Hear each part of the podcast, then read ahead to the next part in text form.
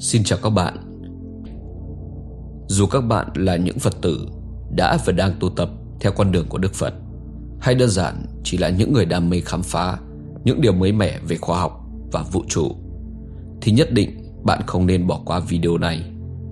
Hôm nay, chúng ta sẽ cùng tìm hiểu về thuyết duyên khởi, giáo lý căn bản nhất của Đức Phật. Học thuyết này giúp con người ta thấy rõ sự thật của con người, cuộc đời và giá trị hạnh phúc. Thuyết duyên khởi cũng chính là nơi gặp gỡ của Phật giáo và các nhà khoa học trong đủ loại lĩnh vực. Nhờ đó đã gặt hái những lợi ích lớn lao từ những cuộc gặp gỡ này.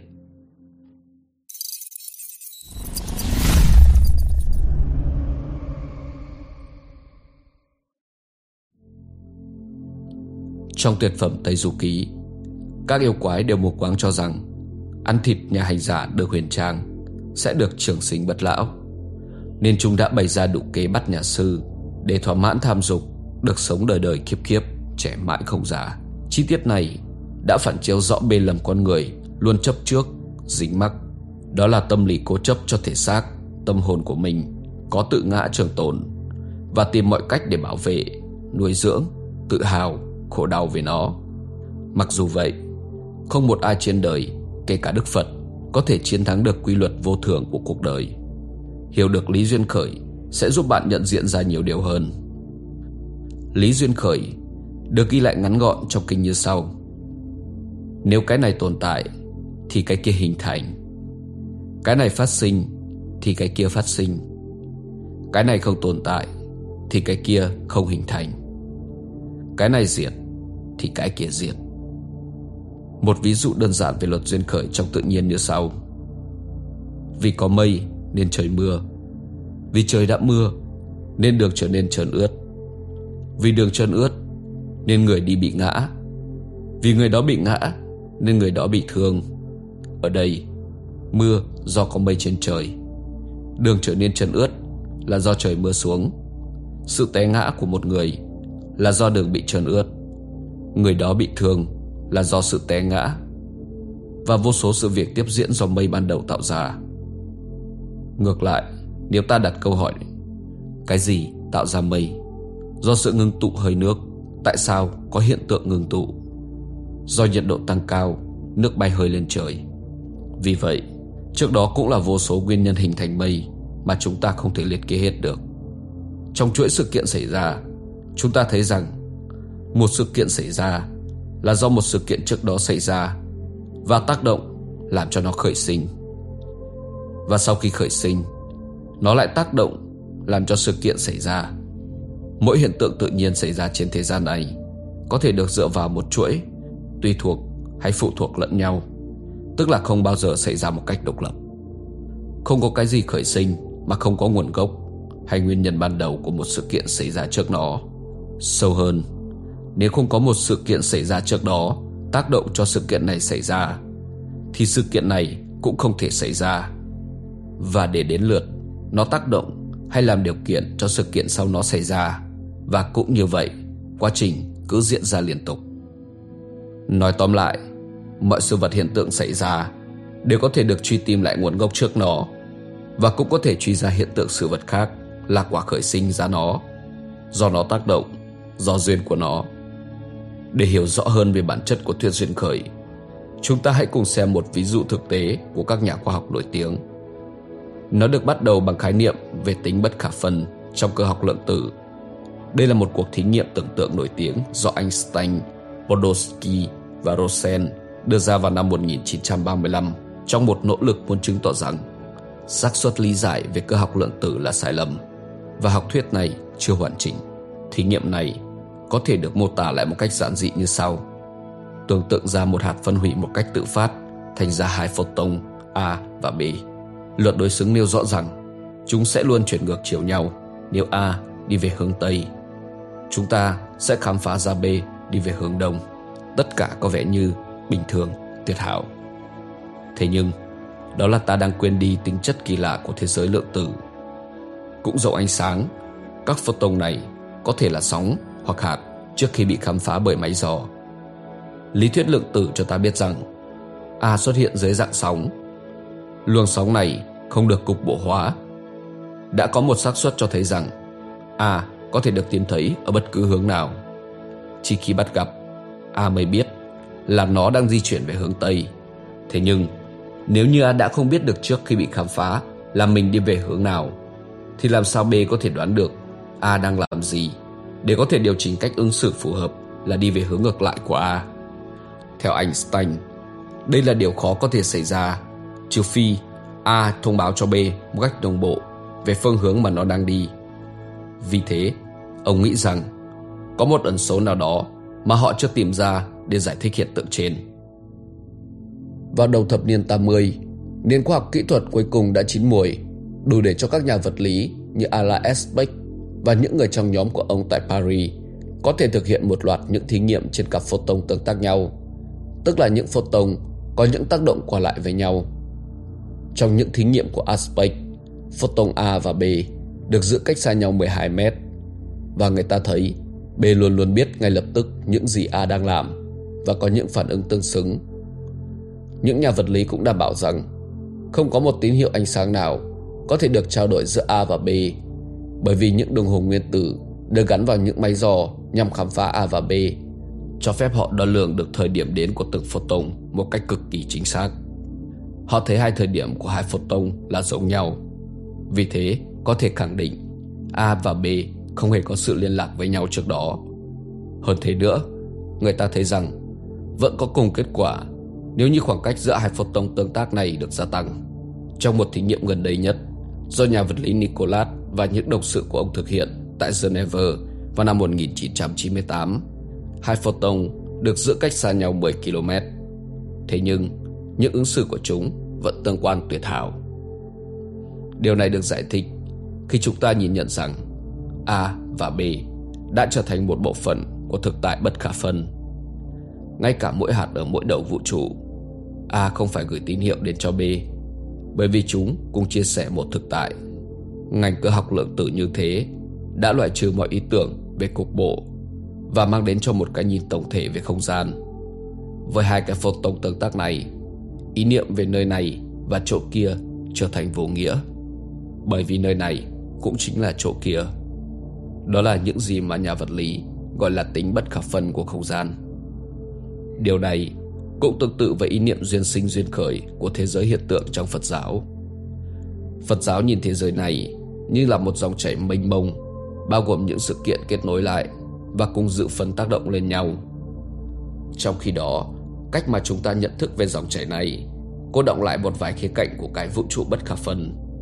Từ đó tạo ra một ảo tưởng rằng đã có những thực thể độc lập hoàn toàn tách biệt nhau và tách rời khỏi chúng ta.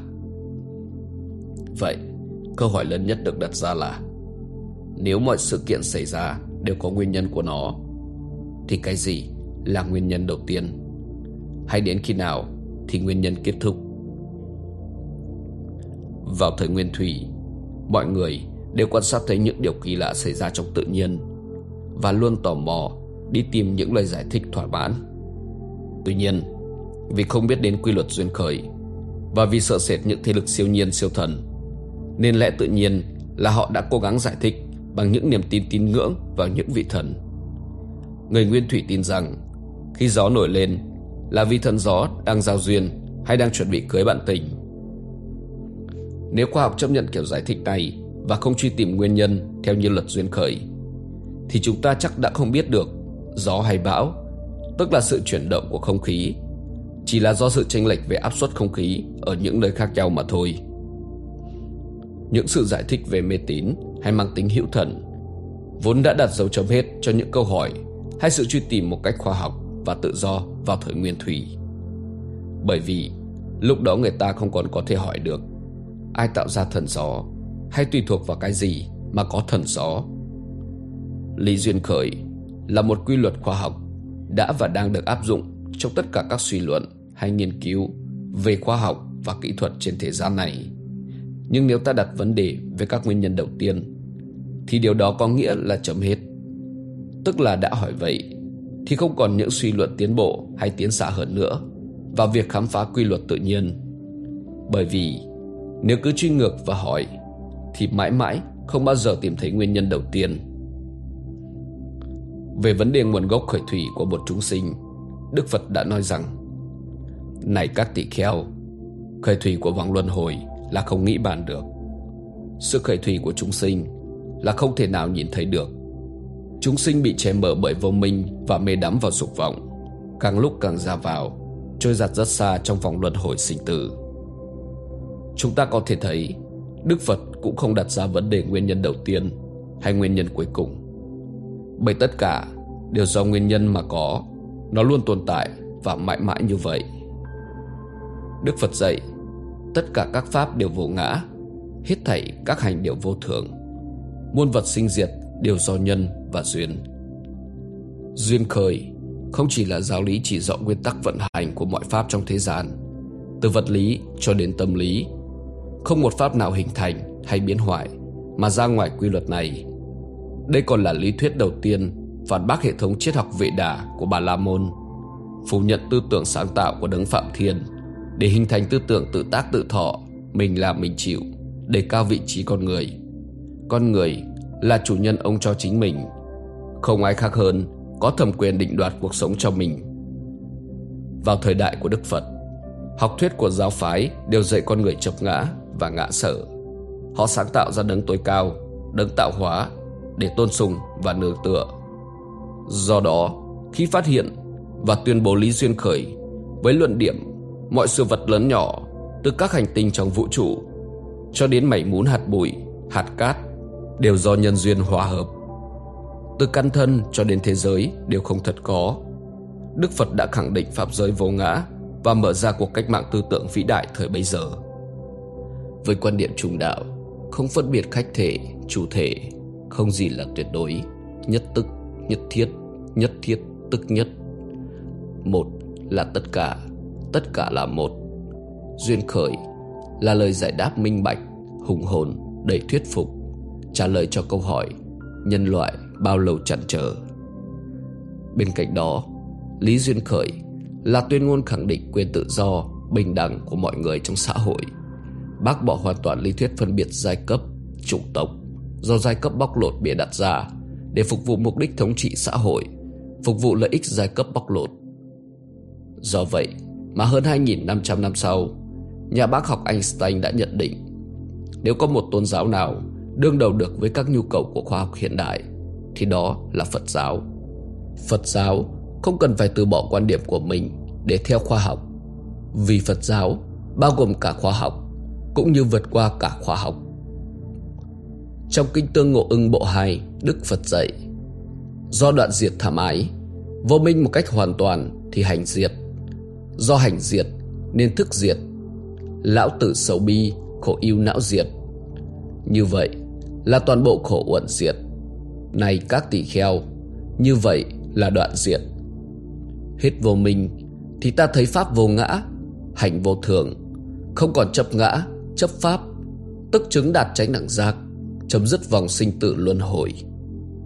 Giá trị thoát khổ đau ở đây chính là duyên khởi đã trả con người về với vai trò làm chủ vận mệnh của mình, đồng thời khai mở cho chúng sinh con đường giải thoát sinh tử luân hồi đưa con người và muôn loài đến bờ an vui hạnh phúc.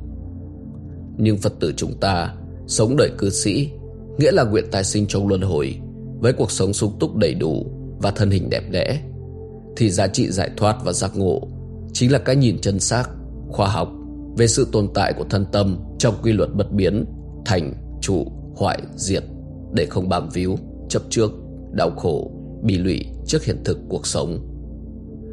Thực tế cho thấy các tế bào trong thân thể của chúng ta luôn luôn thay đổi và cứ mỗi 7 năm thì những tế bào này hoàn toàn đổi mới. Chính sự thay đổi này đã làm cho chúng ta chóng lớn, chóng già và dĩ nhiên là chóng chết. Vì sự vô thường của thân như thế nên cổ nhân mới có câu Thân như bóng chớp chiều tà cọ xuân tươi tốt thu qua rụng rời Xá chi suy thịnh việc đời Thịnh suy như hạt sương rơi đầu cảnh hay trong bài đi thuyền của nhà sơ Xuân Diệu đã nhận định rất triết lý về sự vô thường của vạn vật. Cái bay không đợi cái trôi, từ tôi phút trước sang tôi phút này. Lý Duyên Khởi thật bổ ích đối với những người đang mắc bệnh hiểm nghèo hoặc những người đã tuổi cao sức yếu gần đất xa trời. Đạo lý này giúp con người đón nhận bệnh tật, chịu đựng đau đớn, đối diện với cái chết một cách bình thản, tự nhiên. Đạo lý ấy giúp chúng ta không vì lợi ích riêng mình mà vị kỷ, tham lam, xé toang bóng tối của vô minh, khai mở ánh sáng của tự tại, hạnh phúc. Nhận biết đạo lý ấy, ta tránh được bao hệ lụy, phân chia đẳng cấp, phân biệt chủng tộc, màu da sắc tộc, chiến tranh tàn sát, giết hại các loại hữu tình, gieo rắc khổ đau kinh hoàng cho con người và muôn loài. Lý Duyên Khởi giúp chúng ta thấy rõ mối tương quan sinh diệt của vạn hữu và vũ trụ. Không có một pháp nào có thể hiện hữu độc lập. Theo đó, trong cái này chưa cái kia, và chi phần nào cũng vừa là nhân, đồng thời cũng vừa là quả, nêu lên mối quan hệ nhân quả của vạn vật. Suy rộng ra mối quan hệ xã hội, khi hiểu lý duyên khởi, mỗi con người sẽ tự nhận thấy cá nhân mình tồn tại trên cuộc đời không chỉ nhờ công sinh thành dưỡng dục của cha mẹ, không hẳn là nhờ đồng tiền bắt gạo kiếm được nhờ sức lao động của mình, mà nhận biết được sự hiện hữu của thần xác, tâm hồn mình trên thế gian là sự kết hợp tổng hòa của muôn vạn pháp. Nói như vậy để thấy, sự có mặt và sự tồn tại của chúng ta trên cuộc đời này là một phép nhiệm màu của các pháp. Cuộc sống nọ ấm, hạnh phúc của chúng ta có được là nhờ sự chung tay của bao nhiêu người khác. Công ăn việc làm ổn định của ta có được cũng có sự đóng góp của nhiều cá nhân khác. Và trong thành công của người khác ắt hẳn đã có sự góp công sức của ta dù là nhỏ nhất. Từ cái nhìn đúng đắn và tích cực mỗi ngày phật tử thêm yêu mến cuộc sống thêm nỗ lực trong công việc để góp phần cho sự phát triển chung của xã hội. Lý duyên khởi không chỉ cho con người cái nhìn toàn diện về cuộc đời, mà từ đó chỉ đường hướng dẫn con người nỗ lực chuyển hóa vô minh, phát triển trí tuệ, thấy được sự tối hậu trong thực tướng của vạn pháp. Ai nhận thức được quy luật này bằng tránh tri kiến, tránh tư duy, thì người đó có thể xa lìa tham ái chấp thủ để đạt được cuộc sống an bình và hạnh phúc. Đó chính là giá trị thiết thực của lý duyên khởi và bài học sâu sắc về cuộc sống kinh ghi lại đức phật chứng ngộ đầu tiên về con người trong một đêm trước hết ngài nhận thấy con người khổ là do sinh, lão, bệnh, tử, sầu bi, yêu khổ não. Nguyên nhân do đâu mà có lão, bệnh, tử là tại vì có sinh. Do đâu có sinh, do hữu. Hữu là ý muốn có mặt đời sau. Do đâu có hữu muốn sống hoài. Do thủ, thủ là luôn nắm chặt, giữ chặt. Do đâu có thủ là do ái. Do thọ có ái Do xúc có thọ Do sáu căn có xúc Do danh sắc có sáu căn Do thức có danh sắc Do hành có thức Do vô minh có hành Sau khi tiềm năng giác ngộ Kiến giải ra 12 manh mối Khiến cho con người phải chịu luân hồi sinh tử. Đức Phật bắt đầu tránh tư duy về những điều này. Và canh một, Đức Phật chiêm nghiệm lý duyên khởi theo chiều xuôi. Do duyên vô minh khởi sinh hành, Nghĩa là vì vô minh Nên con người mới khởi ra hành. Hành là trạng thái tâm hay tâm sở. Vô minh là nhân, Là điều kiện sinh ra quả, Là hành. Do hành khởi sinh thức, Khi con người chết đi thì thức thoát ra khỏi thân xác Tùy nghiệp mà tái sinh vào một thân mới Khởi đầu là danh sắc Do danh sắc khởi sinh Sáu xứ hay sáu căn Mắt, tai, mũi, lưỡi, thân và ý. Sáu căn này tiếp xúc với hiện tượng thế gian nên khởi lên xúc. Do ham muốn là ái, khi có ái thì muốn giữ chặt, tức là khởi lên thủ. Khi có thủ thì khởi lên ý muốn cuộc sống mãi trong đời này hay đời sau nên khởi hữu. Vì có hữu nên khởi lên động lực đưa tới tái sinh. Do sinh thì sẽ có lão tử, có sầu bi yêu khổ não đó là các yếu tố cấu thành đau khổ Gọi là khổ uẩn Sang canh 2 Đức Phật lý luận duyên khởi theo chiều ngược Nghĩa là do cái này không có mặt Cái kia không có mặt Do cái này diệt Cái kia diệt như vậy Nếu con người hoàn toàn ly tham Có trí hiểu rõ về bản thể thế gian là vô thường Khổ, vô ngã. Có trí hiểu rõ về nghiệp báo Về luân hồi Về lý duyên khởi thì không còn vô minh nữa.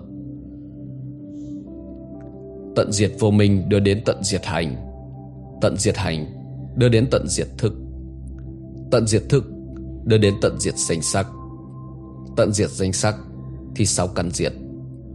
Tận diệt sau căn thì xúc diệt. Tận diệt xúc thì thọ diệt. Tận diệt thọ thì ái diệt. Tận diệt ái thì thủ diệt. Tận diệt thủ thì hữu diệt. Tận diệt hữu thì sinh diệt. Tận diệt sinh thì lão tử Sầu, bi, khổ, yêu, não, tận diệt. Như vậy là đoạn tận hoàn toàn hậu quả Của các yếu tố gây nên đau khổ. Sa canh thứ ba, Đức Phật quán chiếu duyên khởi theo chiều xuôi Và chiều ngược một lần nữa. Sau khi hoàn tất, Ngài sắp xếp thành hệ thống cả hai chiều xuôi và ngược. Do cái này có mặt, Cái kia hiện hữu. Do cái này sinh, Cái kia sinh. Do cái này không có mặt, Cái kia không hiện hữu. Do cái này diệt, Cái kia diệt. Tức là do duyên vô minh có các hành, Do duyên các hành có thực. Như vậy là tập hợp của khổ uẩn này. Do đoạn diệt, Ly tham, Vô minh Không có dư tàn, Do các hành diệt Nên thức diệt. Như vậy là đoạn diệt khổ uẩn này. Hoàn tất chứng ngộ lý duyên khởi, Đức Phật đạt được giác ngộ tối hậu, Chứng quả vô thượng tránh đẳng Tránh giác Là bậc đạo sư của chư thiên và loài người, Đồng thời được tôn xưng Là vị Phật lịch sử có 102 Ở thế giới ta bà này. Đó là Đức Phật Thích Ca Mâu Ni. Nếu có thể, Rất mong nhận được sự donate ủng hộ của các bạn. Thông tin donate có để ở dưới phần miêu tả Để có thêm kinh phí duy trì việc đọc. Xin cảm ơn các bạn rất nhiều. Xin chào và hẹn gặp lại.